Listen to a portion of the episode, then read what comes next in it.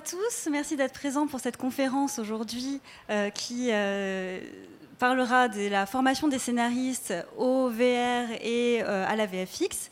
Nous avons aujourd'hui avec nous pour parler de cette thématique-là Mathias Schelebourg. Bonjour Mathias, merci d'être ici. Bonjour, merci de me recevoir. Est-ce que tu peux te présenter ton travail en quelques mots? Oui, alors moi je suis auteur, réalisateur, j'ai un background plutôt cinéma traditionnel et euh, en ayant, depuis, depuis mon acte de kickstarting d'Oculus en 2012, je suis tombé dans la marmite de, de la XR. Et j'ai exploré euh, beaucoup, beaucoup de ces facettes, vraiment du, film 360 à des formats extrêmement interactifs qui mélangent euh, le spectacle vivant avec de la motion capture live dans, dans, dans un cadre plus location-based entertainment, LBE.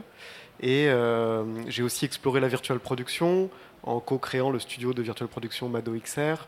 Euh, et je dirige un studio d'innovation à Paris qui s'appelle Atelier d'Aroma, qui est vraiment une hybridation entre un studio de jeux vidéo, un studio d'animation pure et, euh, et, un studio de design expérientiel.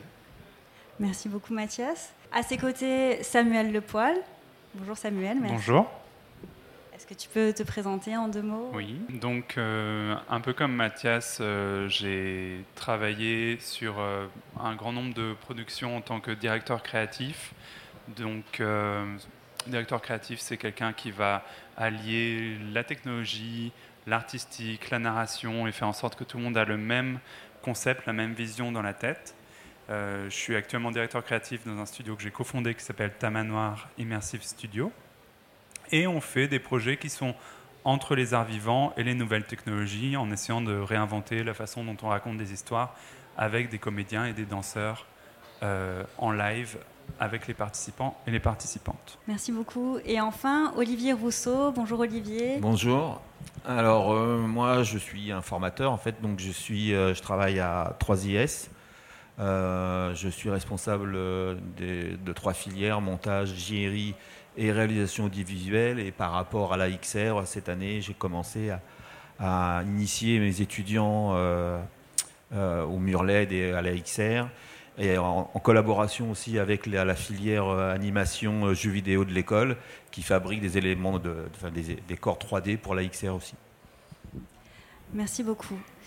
Alors pour commencer, euh, donc, évidemment, avec le développement de la VR et des VFX, il y a un grand besoin de formation, et notamment de la part des scénaristes qui parfois ne connaissent peu finalement ces nouvelles technologies.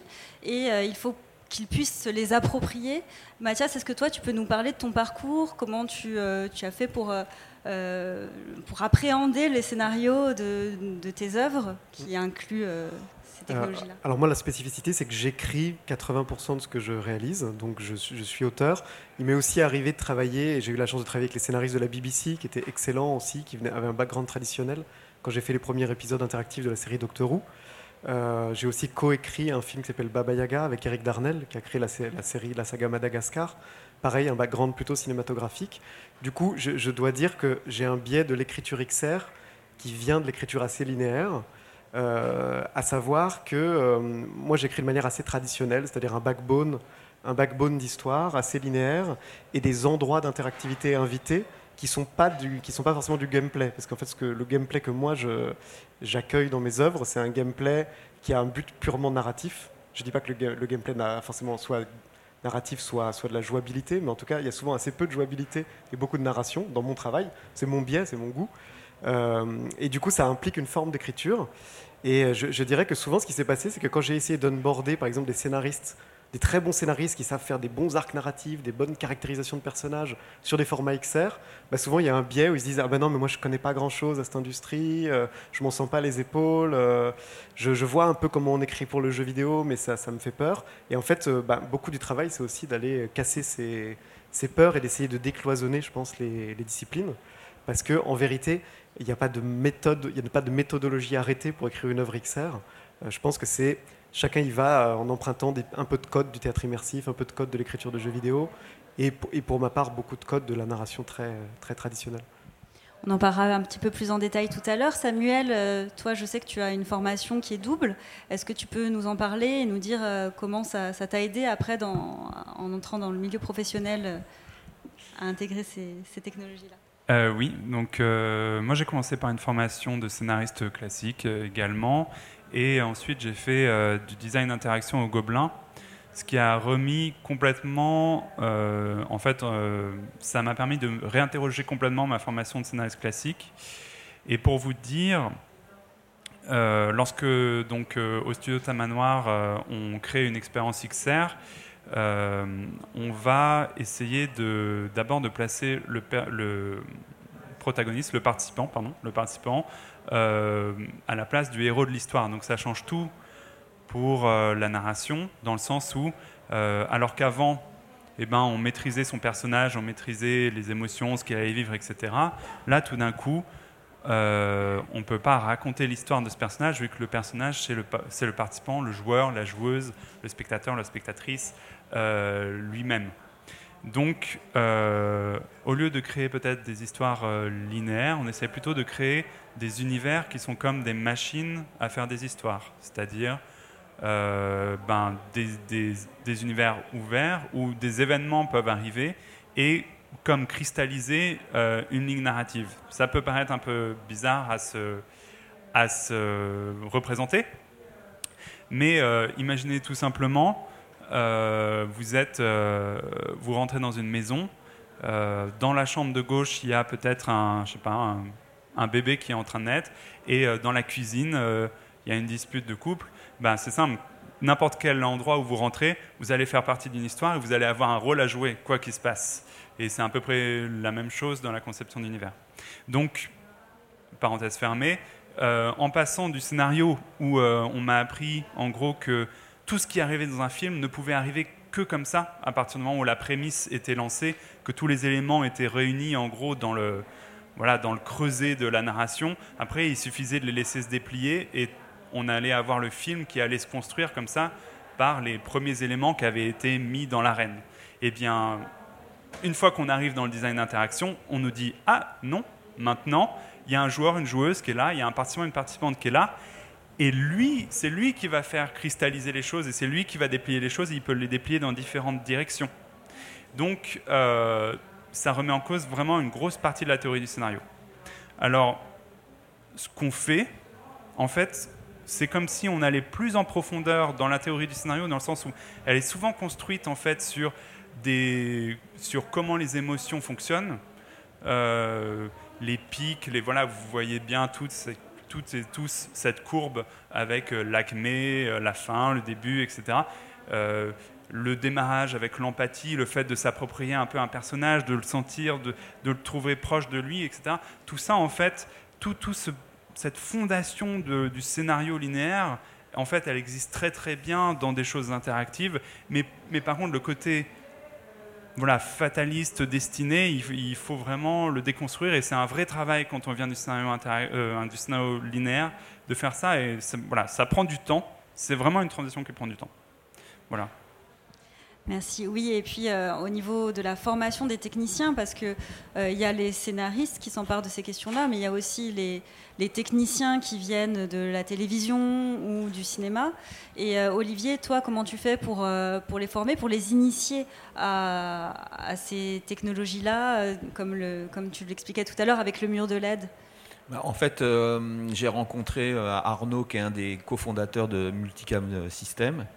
Et euh, bon, j'ai découvert cette, euh, euh, cette, technologie et de fil en aiguille, on s'est dit, bah, tiens, ce serait intéressant d'amener des, étudiants en réalisation sur ce, cette nouvelle technologie qui, va, qui se tend à se développer. En plus, Multicam System, ils veulent développer aussi au niveau de l'audiovisuel et pas que sur de la fiction.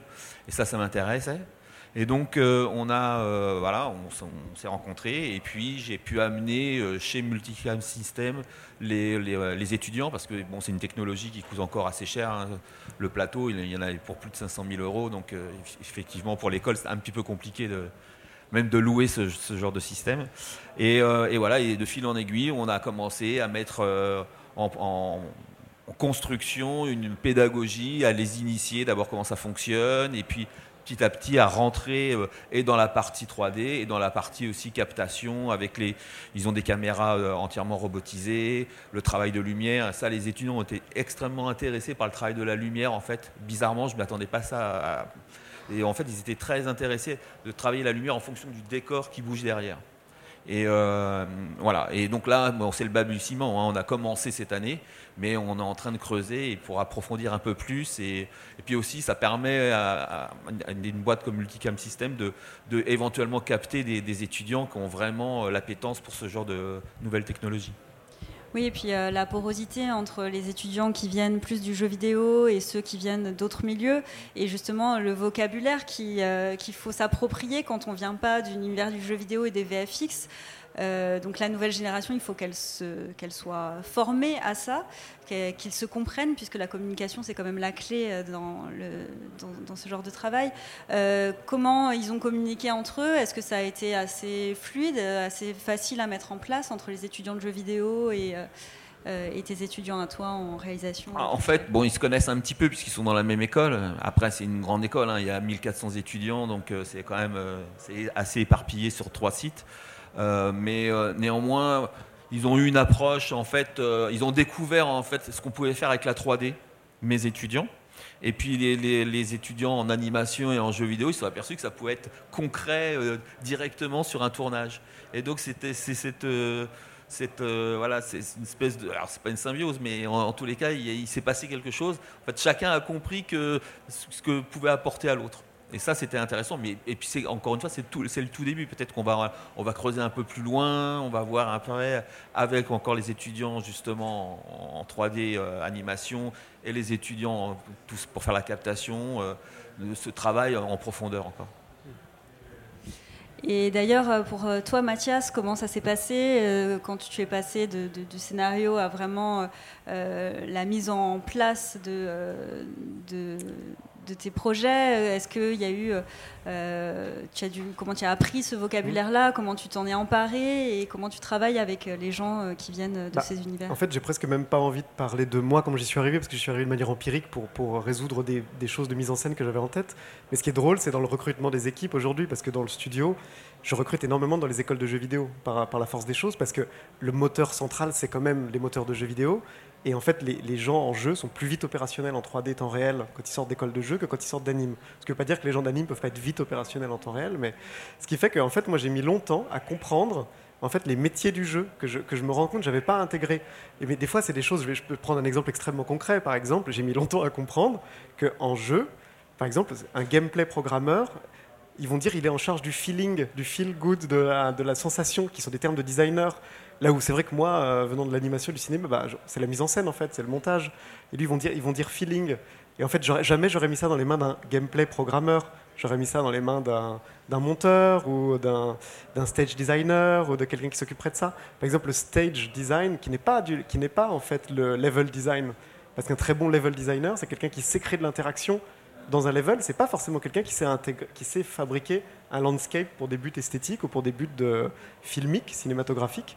Et par exemple, des fois, je suis étonné, mais il y a des gens qui viennent de formation euh, euh, de level design, qui en fait savent pas éclairer un décor, et moi ça, me déstabilise parce qu'ils n'ont pas forcément de chef-op dans le jeu vidéo. Enfin, c'est toutes ces grandes questions en fait de, terminologie qui sont qui sont normales en fait, qui sont en fait qu'on parle plusieurs langages alors qu'on utilise les mêmes outils et qu'en fait à la fin on parle de la même chose, hein. on, parle de, on parle de sensations qu'on essaie de confier à un spectateur.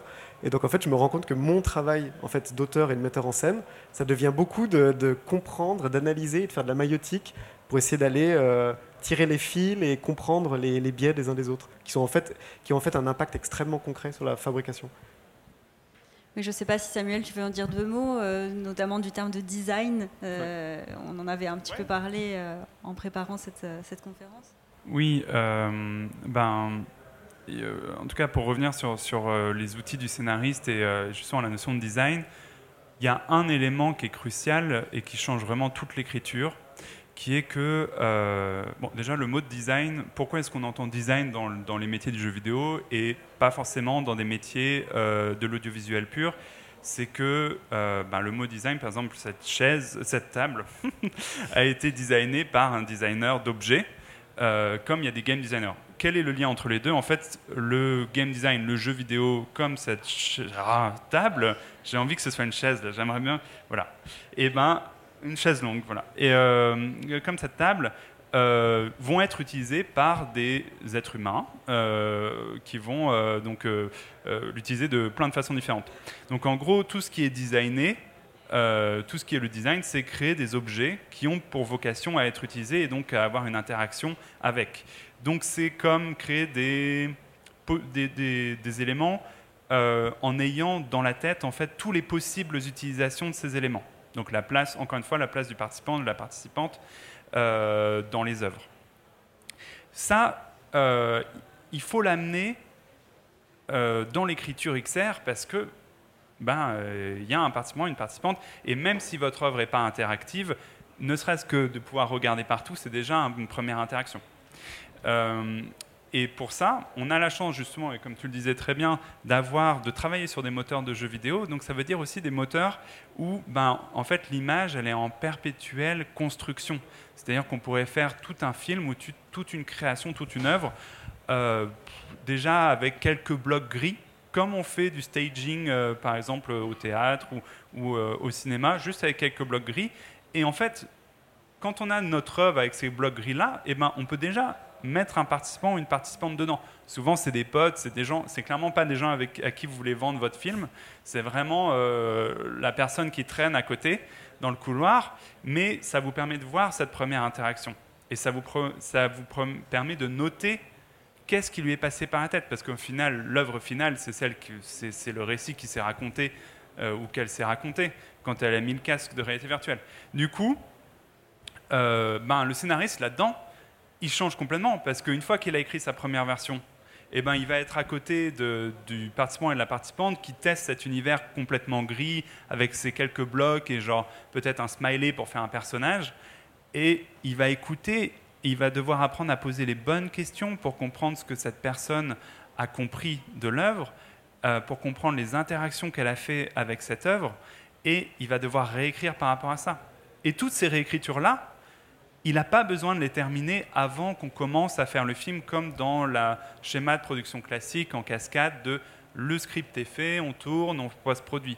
Là, il va pouvoir écrire jusqu'à la fin, évidemment, dans, dans une forme d'entonnoir, c'est-à-dire que plus le temps passe, plus il va écrire des micro-détails, mais le scénariste peut très bien être là, je sais pas, deux semaines avant la fin de, de la création et euh, terminer un dialogue ou euh, quelque chose comme ça qui va être réimplémenté parce qu'il il doit être à l'écoute des participants et des participantes et être en réaction. Donc c'est tout un, voilà, c'est tout un, un skill d'écoute euh, et de réaction à développer sur ce point-là. Donc c'est plus itératif en fait. Complètement. Et du coup, bah, je trouve que ce qui est intéressant, c'est que ça appelle le screen test, le processus de screen test plutôt dans le projet.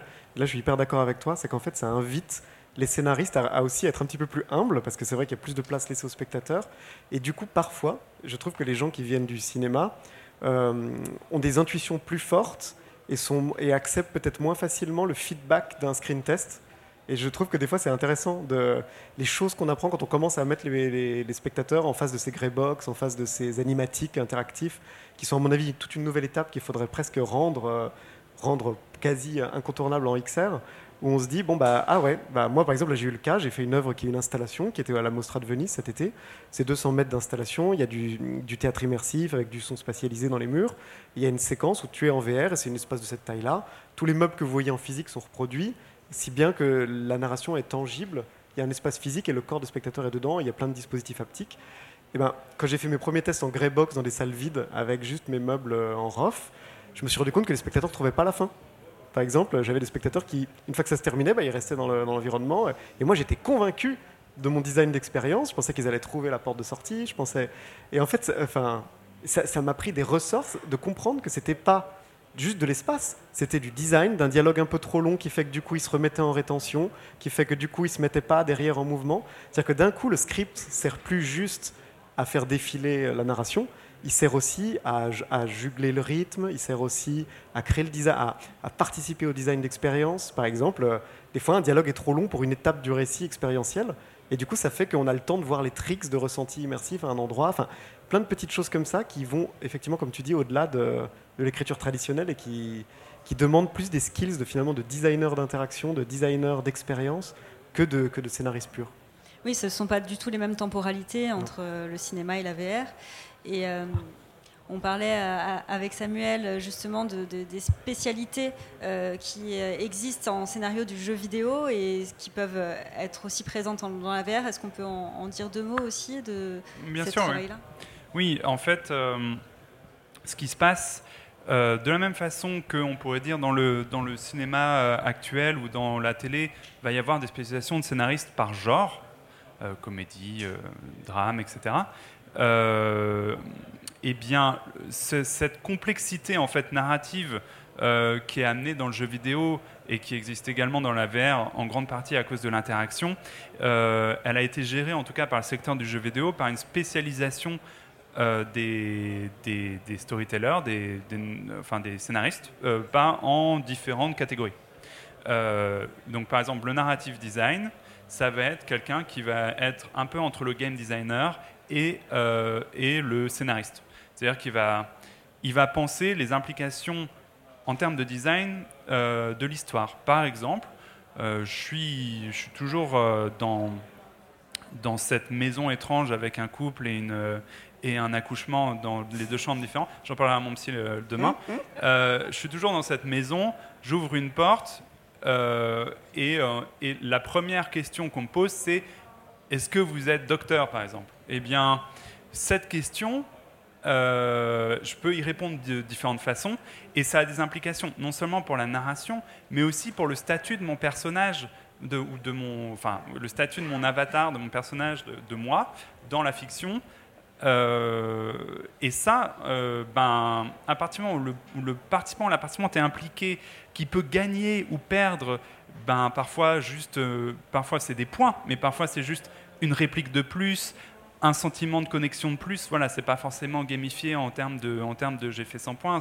Parfois, on, peut aussi sentir qu'on perd juste un lien d'amitié avec un personnage. Et ben, ça implique cette notion de design. Donc, narrative designer. Ensuite, il y a le writer qui va être genre celui qui va, on pourrait dire le dialoguiste euh, dans, en termes de cinéma, euh, donc c'est celui qui va s'assurer de la qualité d'écriture.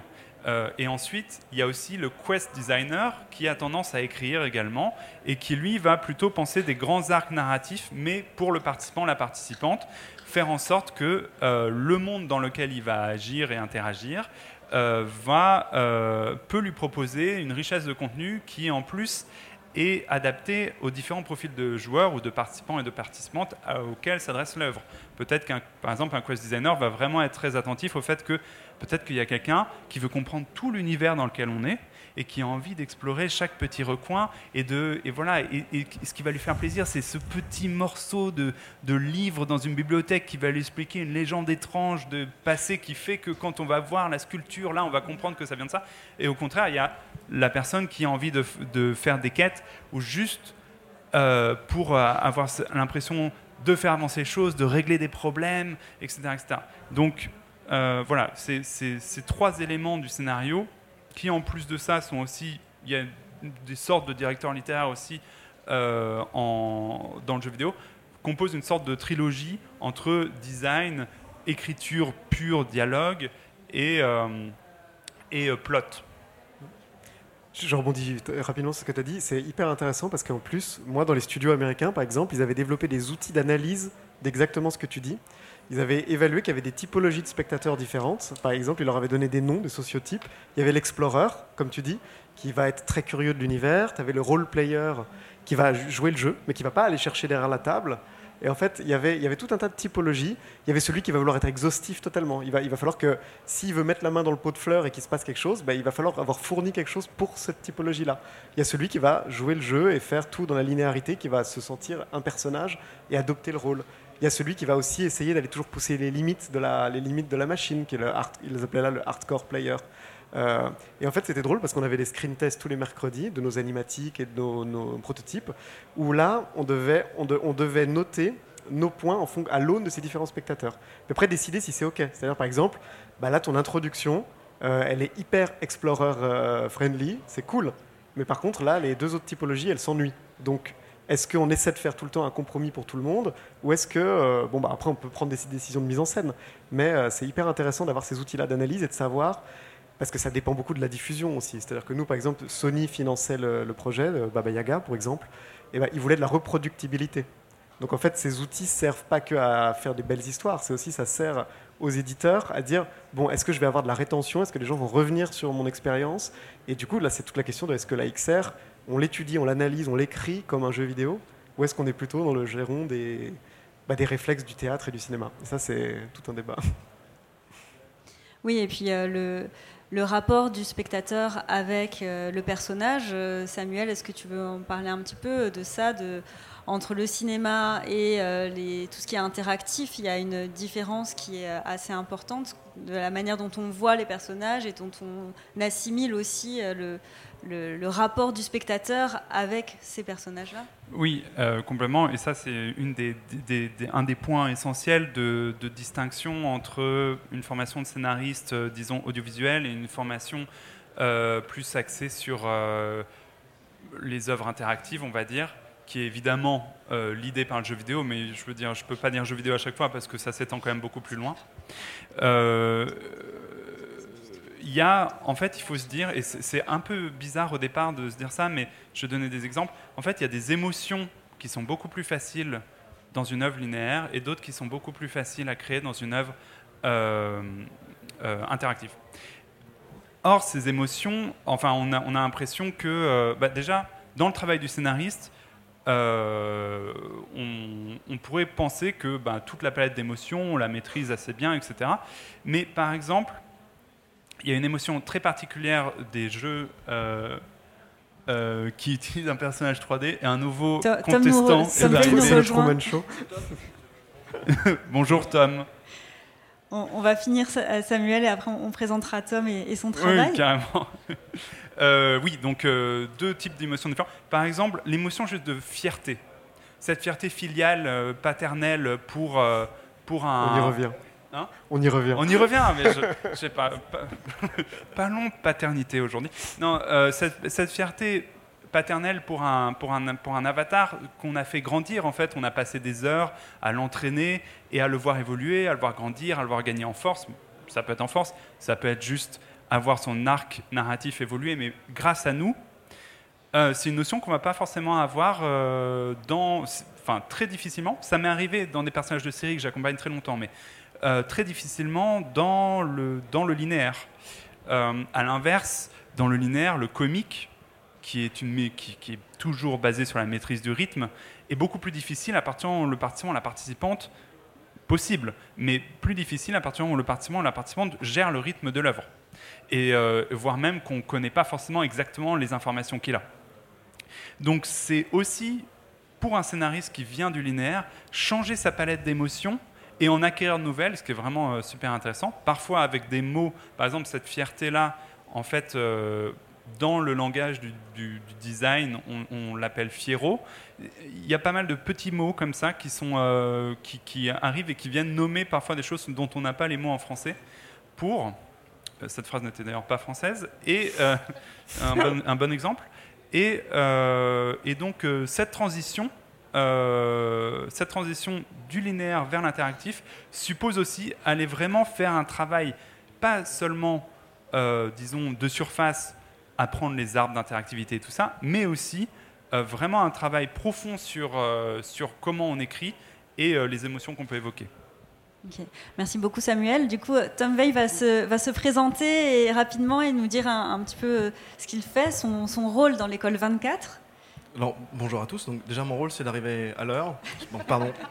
Voilà.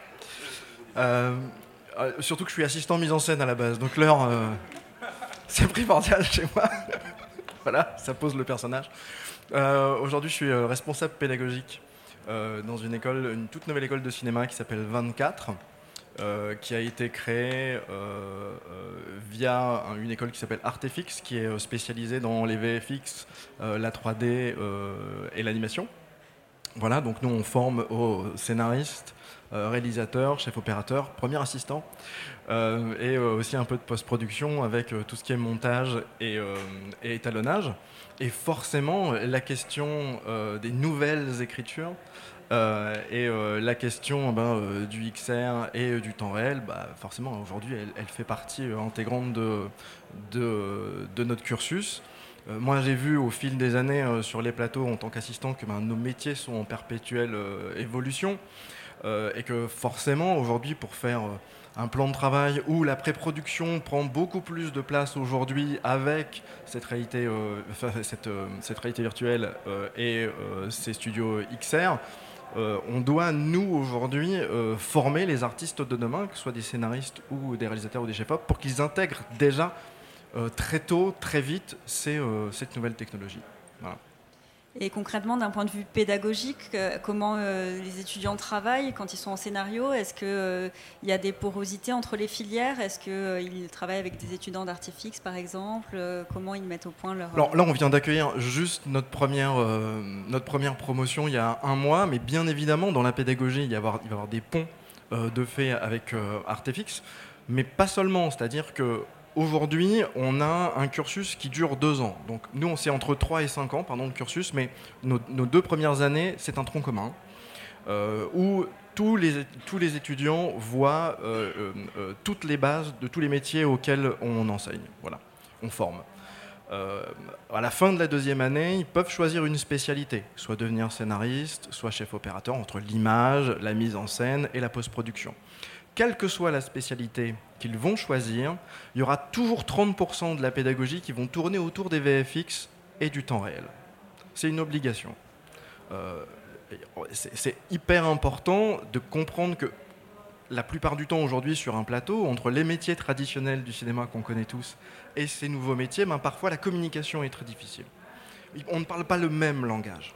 Vous le formez à, la, à, la, production aussi, au métier de chargé de production Non, non bah, on doit choisir nos, nos, combats à un moment donné. Hein. on ne peut pas tout faire. Mais on, on a des partenariats avec d'autres écoles qui forment à la production, justement, pour qu'eux viennent travailler sur les productions de nos étudiants et vice-versa. Voilà. J'ai été clair Très clair, merci beaucoup Tom.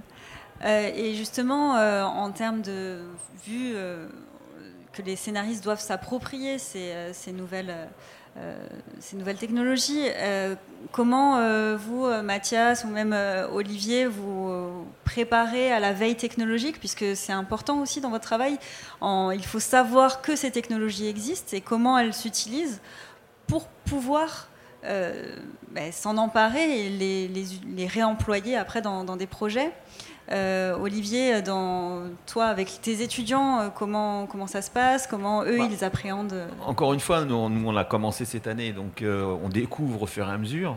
Néanmoins, effectivement, avec la, filière donc animation, on va travailler un petit peu plus et que les, réalisateurs aussi puissent s'approprier aussi ces éléments de décor, puisque maintenant avec la 3D, on peut tout déplacer en fonction d'eux, et puis on peut mettre aussi des éléments de décor en avant, euh, euh, euh, comment en avant scène. Et donc c'est vraiment, on est de la pure 3D en temps réel. Et donc, il faut qu'ils s'approprient tout, ça. Il faut qu'ils comprennent aussi comment ça fonctionne, comment ça fonctionne avec les lumières, avec les caméras qui sont, qui sont donc robotisées. On, travaille sur deux, deux, caméras, une colonne et, une, et, un, et comment, et un travelling.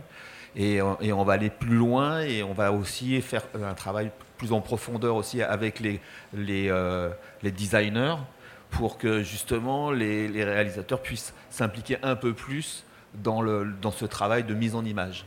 Ça, c'est indispensable parce qu'il faut qu'ils comprennent. Alors, ils ont effectivement chacun leur, euh, euh, leur terminologie, mais ils, se comprennent très vite en fait. Hein. Ils sont jeunes, hein, donc ça va, ils ne sont, pas, sont pas totalement obtus et donc ils, comprennent très vite. Et inversement, c'est-à-dire que tu parlais tout, à l'heure de design, etc. Évidemment, les réels vont parler de déco.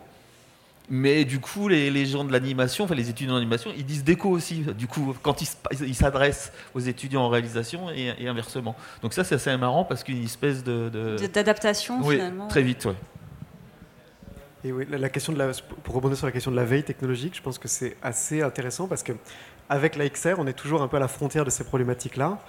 Et en fait, il y a une dialectique qui s'opère et une espèce de danse en permanence entre la création et la technologie, euh, où, des, fois, c'est assez contre-intuitif. Donc moi je, moi, je pense que c'est le rôle des écoles et de la formation aussi d'expliquer aux gens que, en fait, souvent, on travaille, on travaille pour un projet qui, qui, va être développé et diffusé sur une tech qui n'existe pas pendant les prémices du projet.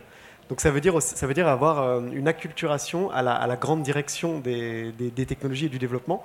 Ça veut dire pas juste regarder bêtement qu'est-ce qui est disponible à date. Euh, euh, donc ça, c'est hyper concret. En fait, finalement, moi, je suis toujours sidéré à quel point on est encore en train de suivre la roadmap que Palmer Luckey avait écrit en 2012 sur l'évolution de la XR. Par exemple, c'est ce qui m'a permis de dire quand j'ai commencé à travailler sur Baba Yaga, je veux qu'on intègre le hand-tracking dans le film alors que ça n'existait pas. Parce que j'étais convaincu que dans 8 mois de production, il y aurait bien un headset sur le marché qui le ferait. Bon, bah, ça n'a pas manqué. Du coup, j'ai écrit le film comme ça. Un an plus tard, quand il sortait, euh, on avait le hand-tracking et c'était au cœur des interactions dans l'œuvre. Et, le fait d'avoir cette longueur d'avance permet aussi d'être en fronting des stores parce que du coup, on a des fonctionnalités. Donc, c'est hyper intéressant de, de, faire ça. Mais je pense que l'autre, donc prévoir les grands mouvements de la technologie, parce qu'il y en a qui sont inéluctables. Et euh, bon, après, on ne peut pas être des devins sur le rythme, mais on voit bien la direction des choses. Et de la même manière, il faut aussi, je pense, que les artistes soit en communication avec les fournisseurs de technologie, parce que je pense, et ça je l'ai constaté dans mon travail, que souvent même les fabricants de tech n'ont même pas idée de ce qu'on peut faire avec leurs outils. Et des fois, on n'est pas loin de, se faire aider. C'est-à-dire que moi, j'ai beaucoup travaillé avec des, prestataires comme OptiTrack pour pousser leurs outils de motion capture temps réel. il y a une époque, c'était même pas dans leur roadmap de développement. Parce que pour eux, ça allait servir à faire de l'anime, et puis après, on allait processer leur rush, et puis ils ne sont, pas, ils sont pas immédiatement dit, on va le faire en live. Euh, Unreal, il y a des choses que, que Unreal 5 fait aujourd'hui, moi, je me souviens, c'était des, des, dialogues interminables avec, euh, avec les équipes aux États-Unis de Epic, parce que c'était des outils de motion capture de visage live et autres pour le, pour le spectacle vivant, où ils n'avaient pas envisagé que c'est ça qui allait se passer. Unreal, ça, ça, a énormément progressé. Hein. Exactement, exactement. Et, euh, et, donc cette, dialectique-là, elle est hyper intéressante. Il ne faut pas oublier le rôle bah, du coup des artistes et des formations mm. pour aussi aller inspirer les grands fabricants de tech et donc rester très en lien euh, avec eux. En attendant, les acteurs, ils s'approprient très vite la technologie. Hein. Ils ont très vite compris, pour eux, c'est tellement plus simple aussi. Donc ça va beaucoup plus vite. Et donc on peut aller plus vite dans la, mise en scène. Et, euh, ça, c'est hyper intéressant.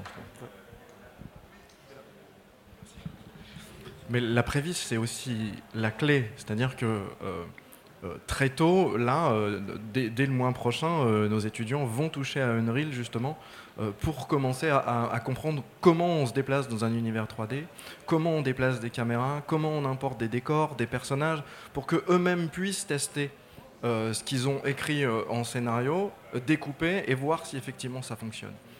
Et, je pense que l'écriture, grâce à ce genre d'outils, elle ne s'arrête pas juste au moment de la pré-prod, elle continue pendant la pré-prod.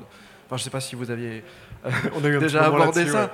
Mais, mais euh, voilà, les réalisateurs aujourd'hui euh, découpent, testent en prévise, voient qu'il y a des choses qui fonctionnent ou qui ne fonctionnent pas, et ensuite euh, modifient, retournent travailler avec le, scénariste pour changer des lignes de dialogue ou une partie de la séquence, parce qu'ils voient que entre ce qu'ils ont écrit, ce que le réalisateur veut faire et, et ce qui fonctionne réellement, bah, des fois il y a un gap à franchir.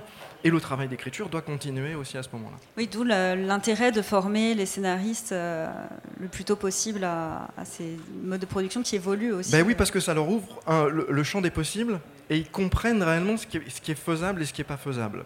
Et euh, surtout pour les jeunes scénaristes aujourd'hui, ce qui est important, euh, surtout au niveau des VFX, c'est que aujourd'hui, surtout en France, pour les auteurs-réalisateurs, c'est qu'une fois qu'ils sont en face d'un producteur, producteur qui, en général, lui, voit une énorme ligne euh, de budget euh, VFX, alors que, alors que peut-être qu'il y a euh, des moyens simples et peu coûteux à mettre en place pour réaliser ce que le scénariste a écrit.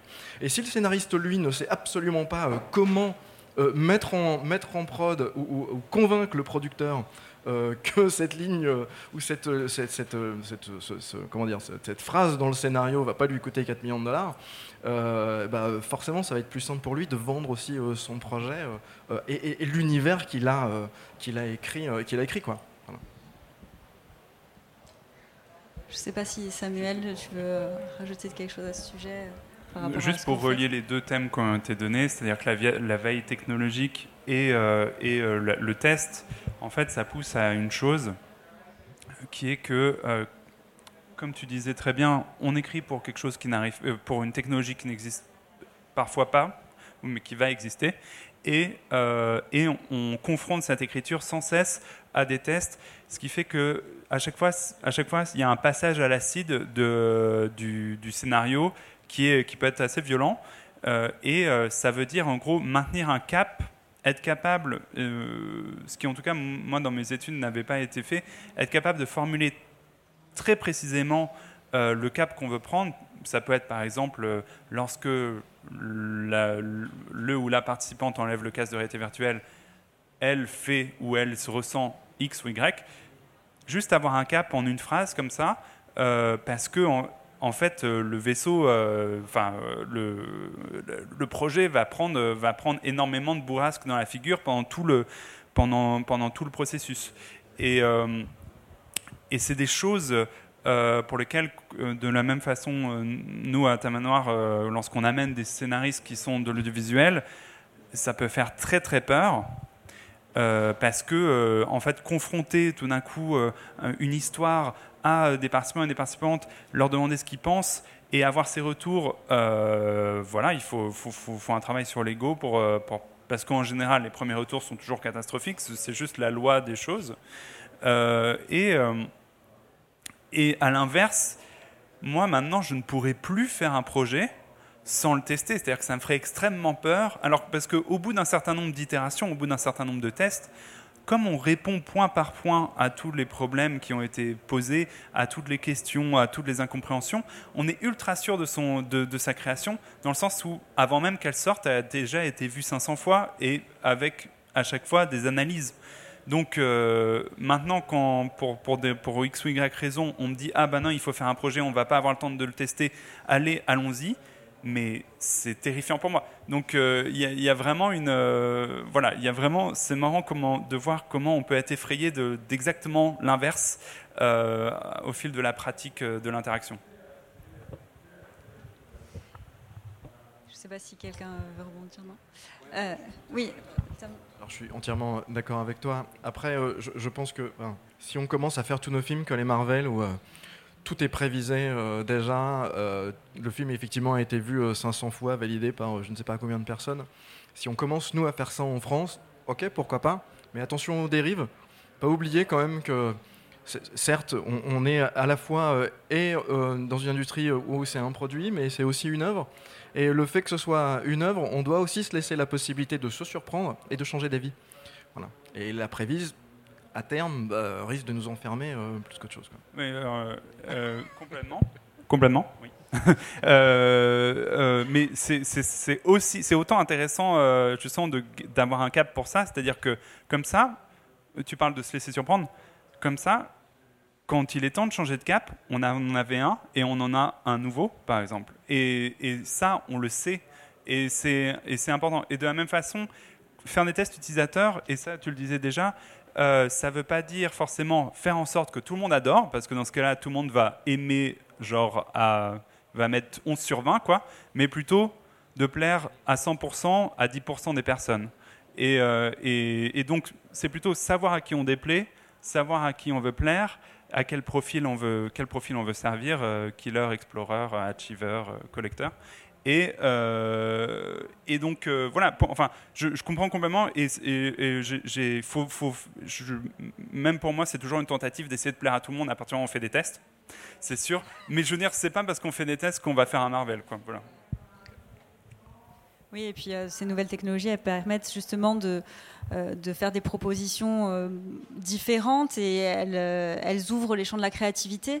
Est-ce que vous, dans, la pratique ou vous, en tant que pédagogue, vous avez vu donc une appétence, de, une appropriation de la jeune génération pour ces nouvelles technologies? Comment, comment ces jeunes arrivent sur le marché? Ou alors des gens qui qui sont dans l'industrie du cinéma depuis longtemps et qui se reconvertissent. Comment, comment vous voyez un peu euh, l'évolution euh, euh, de ce côté-là? Bah, juste pour continuer sur les tests, c'est sûr que une des premières questions à poser, poser c'est la tranche d'âge, dans le sens où ben, si vous avez quelqu'un qui a moins de 30 ou, ou, encore maintenant moins de 18, ça ne va pas être forcément les mêmes, les mêmes choses, mais bah, en fait, il y a des interactions qui vont, qui va capter euh, complètement tout de suite, alors qu'elles sont complètement obscures pour d'autres personnes. Euh, et ça, il euh, faut faire vachement attention parce qu'on a une vraie fracture dans le, dans, dans, aujourd'hui dans, dans, les publics. et faut faire attention à pas à pas faire un projet juste pour sa tranche d'âge, ce qui peut ce qui peut arriver très vite. À partir du moment où en général les gens qu'on invite pour tester la première fois, bah, c'est nos potes, donc ils ont nos donc ils ont nos âges et, euh, et en fait euh, parfois on va plus bas et, euh, et ça change complètement. Moi j'ai fait j'ai fait des projets pour Playmobil où on faisait danser des enfants moi ça paraît bizarre quand je dis comme ça, euh, on faisait danser des enfants euh, dans une arène Playmobil euh, de science-fiction. les types de danse, la façon de danser et la façon de comprendre comment faire des points sur, ces projets-là, mais c'était hallucinant de voir un, un, enfant de 10 ans et, et, son papa ou sa maman danser côte à côte. Ça n'a absolument rien à voir. Voilà.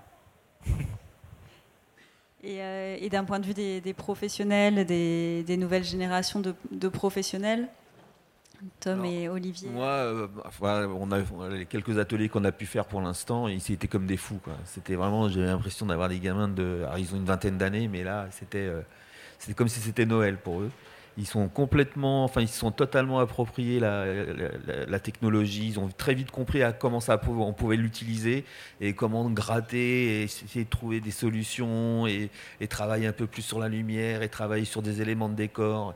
Et donc ils ont hâte aussi de travailler finalement avec les, les gens du design pour euh, travailler ensemble de concert. Et puis le but aussi c'est de les faire travailler ensemble sur le plateau quitte à, ce qu'ils chacun modifie, qu'il y ait une espèce de construction comme ça, une synergie qui se crée, parce que je pense que c'est aussi l'avenir dans, par rapport à ces, nouvelles technologies. En tous les cas, eux, ils sont, ils sont vraiment à fond, et euh, à chaque fois, on a fait quoi? On a fait trois ateliers, et à euh, chaque fois, ah, merci Olivier, merci Olivier, c'est trop génial, c'est trop génial. donc c'est vraiment drôle, quoi, comme, comment cette approche qu'ils ont. Alors c'était très technique aussi, hein, mais ça, ça les a pas rebutés, c'est bizarre. Il y a des choses, ça rebute un peu plus, mais là, c'était c'était très vite accepté. Quoi. Et puis il y a une demande aussi de la part des professionnels. Je suppose que, que 24 est né aussi parce qu'il y avait euh, euh, l'idée derrière qu'il était nécessaire de former ces jeunes scénaristes aussi à. Bah, on, manque cruellement justement de ces artistes avec cette double casquette. Donc euh, nous, par exemple, l'an dernier, avec Artefix, on, a fait un workshop avec France Télé, avec France Télé dans leur studio où euh, le but c'était euh, de prendre un décor euh, virtuel, des caméras virtuelles plus une caméra sur le plateau, une lumière dynamique directement, et essayer de faire quelque chose avec tout ça pour que, pour que ça fonctionne. Parce que France Télé aujourd'hui a des besoins et tourne déjà en studio XR. Après, nous, on essaye chez 24 de, leur dire la technologie c'est bien, mais elle doit aussi et surtout être au service de la narration ou du projet. Euh, je pense euh, notamment à, Christian euh, Carion, que j'écoutais à Cannes cette année. son dernier film qui se passe dans un taxi avec Danny Boone et Lynn Renault, pour de multiples raisons, mais l'âge de Lynn Renault déjà, mais surtout le fait que son film se passe à Paris dans un taxi, aujourd'hui filmé à Paris dans un taxi, même avec une voiture travelling, c'est juste l'enfer sur Terre. Euh, son plan de travail explosé à 12 semaines, euh, le studio XR a été euh, au service du projet, non seulement pour les comédiens, parce que quel bonheur ben, de ne pas rouler 9 heures par jour dans une voiture, et surtout voir, et pas tourner sur fond vert, c'est-à-dire voir réellement le décor autour, autour d'eux, pouvoir jouer réellement dès que dès que comment dire que que que, que, que oui c'est ça il y a tout de suite de l'interaction avec le décor quoi. Le jeu euh, forcément est, beaucoup mieux. Et en plus de ça en termes de lumière ne serait-ce que pour les reflets sur le pare-brise sur la lumière des comédiens euh, sur les comédiens enfin euh, au lieu de tourner son film en 12 ou 14 semaines il l'a tourné en 6 semaines et avec la même qualité donc nous on essaye aussi de leur dire voilà la technologie c'est bien mais servez-vous-en pour la narration et pour le projet je ne sais pas si je réponds à la question. Oui, tout à fait. Pour, répondre à la même question et rebondir sur ce que tu dis, moi, par exemple, sur le temps réel pur, je vois des choses complètement magiques se passer dans mes équipes. Par exemple, des, stagiaires ou des alternants qui viennent d'animation, qui sont habitués, ou même du VFX, qui sont habitués à des temps de calcul un peu longs, et qui du coup, par exemple, n'ont pas des portfolios géniaux parce qu'ils font un exercice l'un après l'autre. Ils arrivent au studio, ils se forment sur Unreal 5, et je les vois euh, faire des clips le week-end et d'un coup se rendre compte qu'ils peuvent aller euh, choper dans des banques de données euh, des mouvements sur Mixamo, des choses comme ça. Et je les vois sortir des films entiers et d'un coup se libérer et sortir avec une bande démo complètement dingue. Et en fait, être complètement libéré par le temps réel.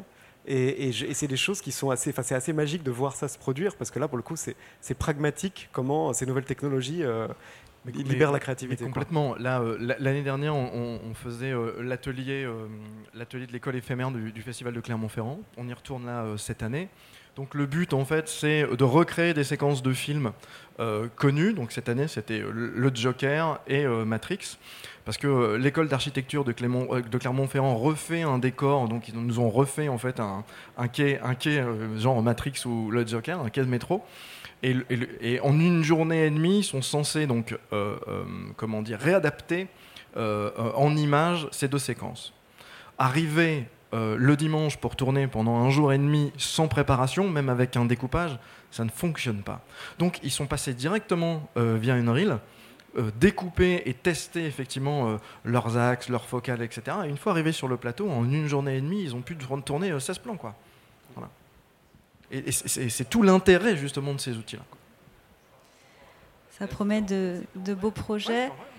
Oui, c'était du, live, hein, Je vois que l'heure, euh, l'heure est passée. On va prendre quand même quelques questions du public euh, s'il y a quelques, quelques personnes qui veulent poser des questions. Il y a un micro qui circule. Bonjour. Euh, deux, petites réflexions par rapport à ce que vous disiez. On, est à une conférence sur le scénario à l'heure de, de la XR. Et euh, bizarrement, vous, vous, nous parlez euh, d'organisation, donc l'écriture euh, sur le, film avec Lino Renault et, et, Danny Boone, finalement le scénario ne change pas, c'est la mise en œuvre après qui, qui, change sur, sur la, façon de fabriquer. Donc en termes de scénario, je ne comprends pas très bien la, technique. Deuxièmement, il y a, une chose que, que, que vous n'avez pas euh, c'est l'IA.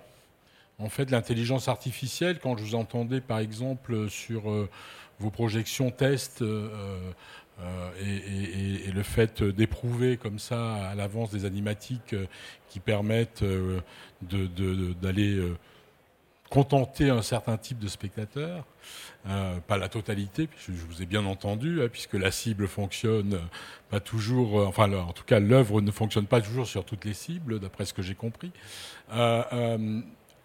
C'est quoi aujourd'hui et, comment vous, vous, voyez le développement de l'intelligence artificielle justement par rapport à ces tests et par rapport à une écriture qui peut-être échapperait même euh, à, la main de l'homme, quoi, au stylo, j'allais dire, euh, euh, dans le sens où, eh bien, toutes ces expériences qui vont se multiplier vont forcément donner une banque de données absolument énorme. Et ces banques de données qui vont être retravaillées par des logarithmes vont forcément, à un moment donné, emmener des solutions beaucoup plus rapides que finalement le test en, grandeur nature et, par rapport à des cibles déjà. voilà. Donc c'est vraiment, en, tout cas, cet axe-là dont je ne vous ai pas entendu parler, et sur l'écriture et sur la fabrication, en tout cas de ces technologies, par rapport à l'intelligence artificielle. Euh, Alors, bonjour. Vous avez raison. Euh, j'ai pris l'exemple du film de Christian Carion, effectivement, pour la prépa et la mise en œuvre, euh, pour le coup, c'est-à-dire que la technologie était au service de la narration. Je ne vais pas parler à la place de Christian Carion, ce scénariste. Je ne sais pas effectivement si le scénario a pu changer. Mais durant nos échanges, ce qu'on s'est surtout dit, c'est que si les scénaristes ne connaissent pas ces nouvelles technologies, euh, forcément, les appliquer déjà dès l'écriture, bah, ça devient effectivement euh, compliqué. D'où effectivement, ce, enfin pour chez nous, en tout cas à 24, euh, le fait qu'on les, qu'on les forme très vite au VFX, au temps réel, sur Unreal, etc. Mais, mais ce qu'on disait, enfin, par exemple, Xavier Gans, qui est en train de faire une série Netflix avec des requins en ce moment, euh, son scénariste, ses scénaristes ont fait le scénario. Il a prévisé toutes les séquences avec les requins sous l'eau, etc.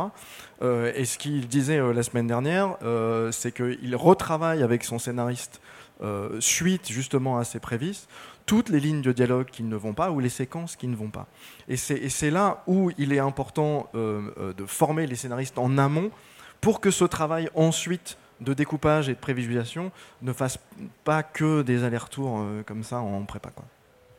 Moi, je veux bien parler rapidement de l'intelligence artificielle parce que c'est quelque chose qui me, qui me passionne. Euh, bon, déjà, il y a une étude du MIT qui est sortie, je ne sais pas si vous avez vu l'année dernière. On peut reconnaître en moins de 3 secondes de mouvement d'un casque de VR, c'est une identité euh, quasi biométrique. Donc effectivement, le, mouvement, on peut capter. je ne vois pas de raison pour laquelle on ne pourrait pas simuler des typologies de spectateurs. Euh, moi, moi c'est l'intelligence artificielle, on s'y intéresse beaucoup au studio, on est dans le programme de GPT, on, utilise OpenAI quasiment euh, de, manière hebdomadaire.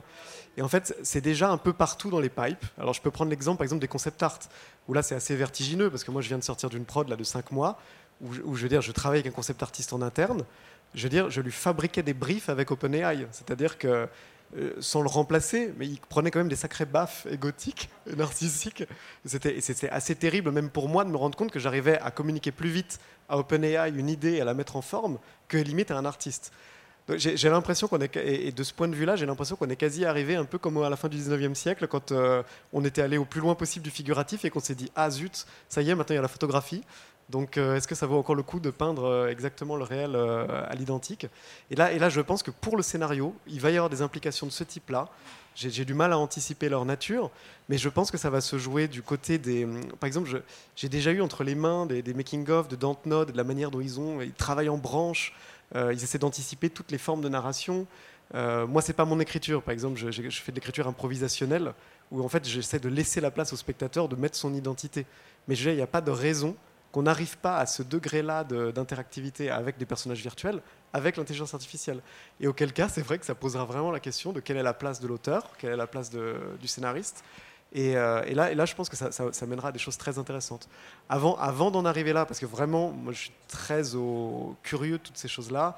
Euh, entre capter, j'ai travaillé sur des gros projets pour des, maisons de luxe où on essayait d'émuler la voix avec des outils de l'IRCAM, d'utiliser de l'intelligence artificielle pour créer des, des j'ai l'intelligence artificielle sait écrire un scénario, ça, il n'y a pas de doute, et ça nous met en face d'ailleurs de l'hyper-normativité des scénarios aujourd'hui. Il n'y a pas de problème pour écrire un film de Luc Besson avec une, une AI. C'est vraiment euh, sans, sans, méchanceté. Mais, et, euh, si vous voulez, en fait. Euh... non, non, mais j'ai travaillé avec, je l'adore. Il n'y a pas de problème. Mais si vous voulez, le scénario pourrait être conçu par une AI. Ça, ça passe pas de souci. La question, c'est est-ce que ce sera souhaitable et est-ce que ce ne sera pas justement le moment de questionner nos, nos, nos, hyper, nos systèmes très euh, très en fait euh, normatif en ce moment et notre doxa du scénario qui fait qu'on va sur Netflix, les algorithmes décident qu'est-ce qu'on a envie de voir. Et en fait, je trouve ça intéressant parce que nous, du point de vue du design interactif, on est déjà en fait, on est, on est plus en amont presque que les gens dans le ciné classique qui se rendent pas compte qu'ils sont en train de faire du design interactif qui sont en train de, on leur dit, bah là tu fais une comédie romantique qui rentre dans telle case de tel algo, là tu fais un drame de science-fiction qui rentre dans. Et donc je pense que c'est très très très passionnant ce qu'on va pouvoir faire et j'espère que l'art pourra euh, en fait, questionner le, rapport au spectateur et à l'artiste. En attendant, c'est plutôt dans les pipes euh, techniques qu'elle est déjà là, l'intelligence artificielle. Nous, c'est sur les pipes, par exemple, d'animation. C'est dans les pipes de reconnaissance de visage pour la motion capture. Et, encore une fois, l'endroit où c'est le plus artistique à date, c'est sur le concept art, où là, c'est carrément abyssal. Quoi. Euh, juste pour compléter et pour peut-être euh, mettre un peu de, euh, pour définir un peu, parce que le problème de l'intelligence artificielle, c'est que c'est un nom qui est aujourd'hui euh, recoupé énormément de choses. Euh, il y a donc le deep learning dont vous, dont vous parliez avec la notion d'apprentissage. Avant ça, on utilisait le mot intelligence artificielle juste pour un ensemble de, de, fonctions en fait logiques qui s'articulent les unes après les autres et qui ont une certaine cohérence et qui peuvent. Et une des définitions, c'était que ça pouvait simuler la vie humaine. Et voilà. Et, euh, et dans ce que vous dites aussi, pour y avoir du deep learning, il y a, il y a deux, euh, deux, disons, applications par rapport à notre sujet, qui est la première, écrire un scénario qui va être ensuite euh, produit de façon linéaire. Et la deuxième, c'est donc, disons, une, une, intelligence artificielle scénariste linéaire a priori avant la production. Et la deuxième, c'est avec tous nos problématiques d'interactivité, d'implication du participant, confier à une intelligence artificielle, en gros, la réalisation live de l'expérience du participant. C'est-à-dire, ah, j'ai vu qu'il euh, avait adoré euh, parler avec euh, Mireille, qui est un personnage, et, et ben, Mireille, je vais la faire revenir dans peut-être, je sais pas, elle va aller le visiter un jour alors qu'il prend le train, j'en sais rien. et en fait, ça, c'est aussi l'intelligence artificielle amène vraiment euh, des réponses à notre problématique interaction, narration, qui est parfois difficile à combiner. Mon instinct me dit clairement, et c'est un peu déjà le cas, enfin en tout cas dans les jeux vidéo, qui sont des mondes ouverts où tout est basé sur la donnée. Par contre, un truc qui est intéressant, et vous mentionnez les scénaristes, c'est que si vous regardez, en fait, le truc c'est que même les intelligences artificielles elles ont une complexité qu'elles ne peuvent pas gérer. C'est-à-dire que plus on est dans un monde ouvert où tout peut arriver, plus c'est très très très très difficile à gérer.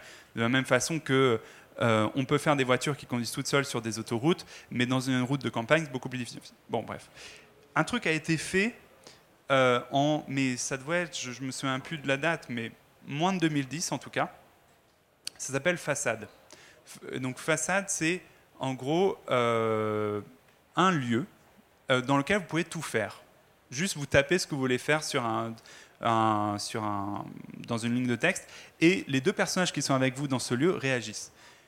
Pourquoi ils ont réussi à faire ça il y a maintenant 15, 15 20 ans, je n'ai pas la date exacte, je suis désolé.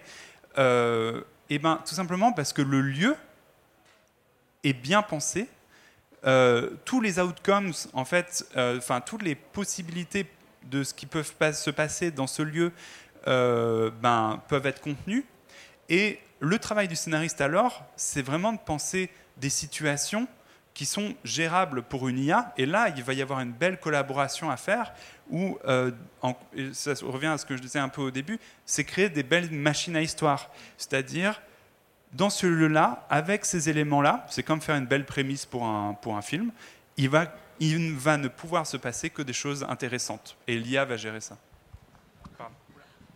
On va juste prendre une dernière question et, après on, va devoir, euh, on va devoir y aller. Oui. Allez-y. Bonjour, merci beaucoup pour, votre, euh, pour cette conférence. Euh, de ce que j'entends depuis, depuis le début, de ce que je perçois, moi en tant que narrative designer et ayant un pied dans l'écriture de fiction, c'est qu'il va y avoir une vraie révolution culturelle à mener du côté des scénaristes fiction, notamment vis-à-vis -vis de l'ego, euh, et, euh, euh, et, ça, ça va être l'enjeu, je pense, de, de, vos écoles. parce que côté narrative design, avec l'itération qui est incessant, avec le travail collaboratif avec le game producer, le level designer, etc., la place du scénariste en tant que tel n'est pas réduite, mais vraiment au service d'une histoire, mais en prenant en compte les contraintes techniques. Évidemment, il y a des possibilités, il y a de l'innovation, mais à chaque innovation, il y a des nouvelles contraintes techniques à prendre en compte. Et c'est quelque chose que, de mon, humble témoignage de ce que je vois, est très difficile à faire comprendre aux scénaristes euh, plus traditionnels euh, qui demandent à être impliqués dans les tournages, mais que finalement, au moment où ils sont euh, en, plein dans, la production euh, euh, et, dans la création technique ce but et ont beaucoup de mal à accepter bah, les, changements de dialogue, les changements de réalisation, etc. Ce que n'a pas, ce que n'ont pas les narrative designers qu'on a en France, qui sont relativement nombreux, même si on n'en a pas assez, et qui ont cette habitude voilà, de travailler vraiment de concert, de vraiment s'adapter à, à, la production et aux contraintes. Voilà, donc je ne sais pas ce que vous en pensez, mais vraiment cet aspect changement culturel, mais vraiment profond, hein, qui, touche à la psyché même de, beaucoup d'entre nous.